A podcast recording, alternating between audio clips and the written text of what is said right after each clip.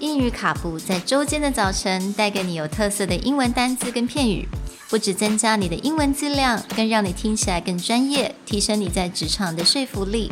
英语卡布早晨一杯知识加倍，English cappuccino, your morning cup of knowledge.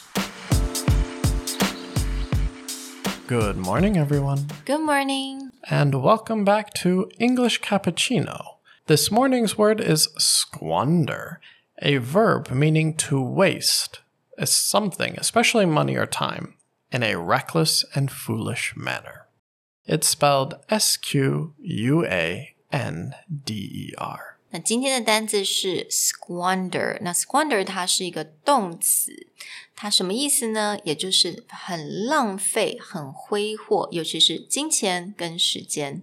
Squander gets used all the time in a negative sense to meaning that you're wasting something or you're using something in a very inefficient or terrible manner. You may hear people say, Oh, I squandered away my youth. When I was young, I had all the strength to do these many things, and now I regret. You'll hear the word squander.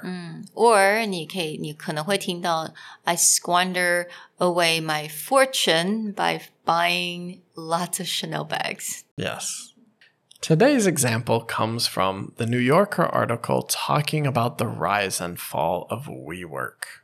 In it, it talks about one of the problems with certain kinds of venture capital is that you don't give money to the best ideas, you just give more money to someone so they will beat everyone else. But sometimes the way they use that money is not so great. 所以我们在这个 New Yorker 的这个呃 article 当中，你就会知道说，呃，这个 WeWork 我们之前有讲到嘛，这家公司它其实花钱非常的挥霍。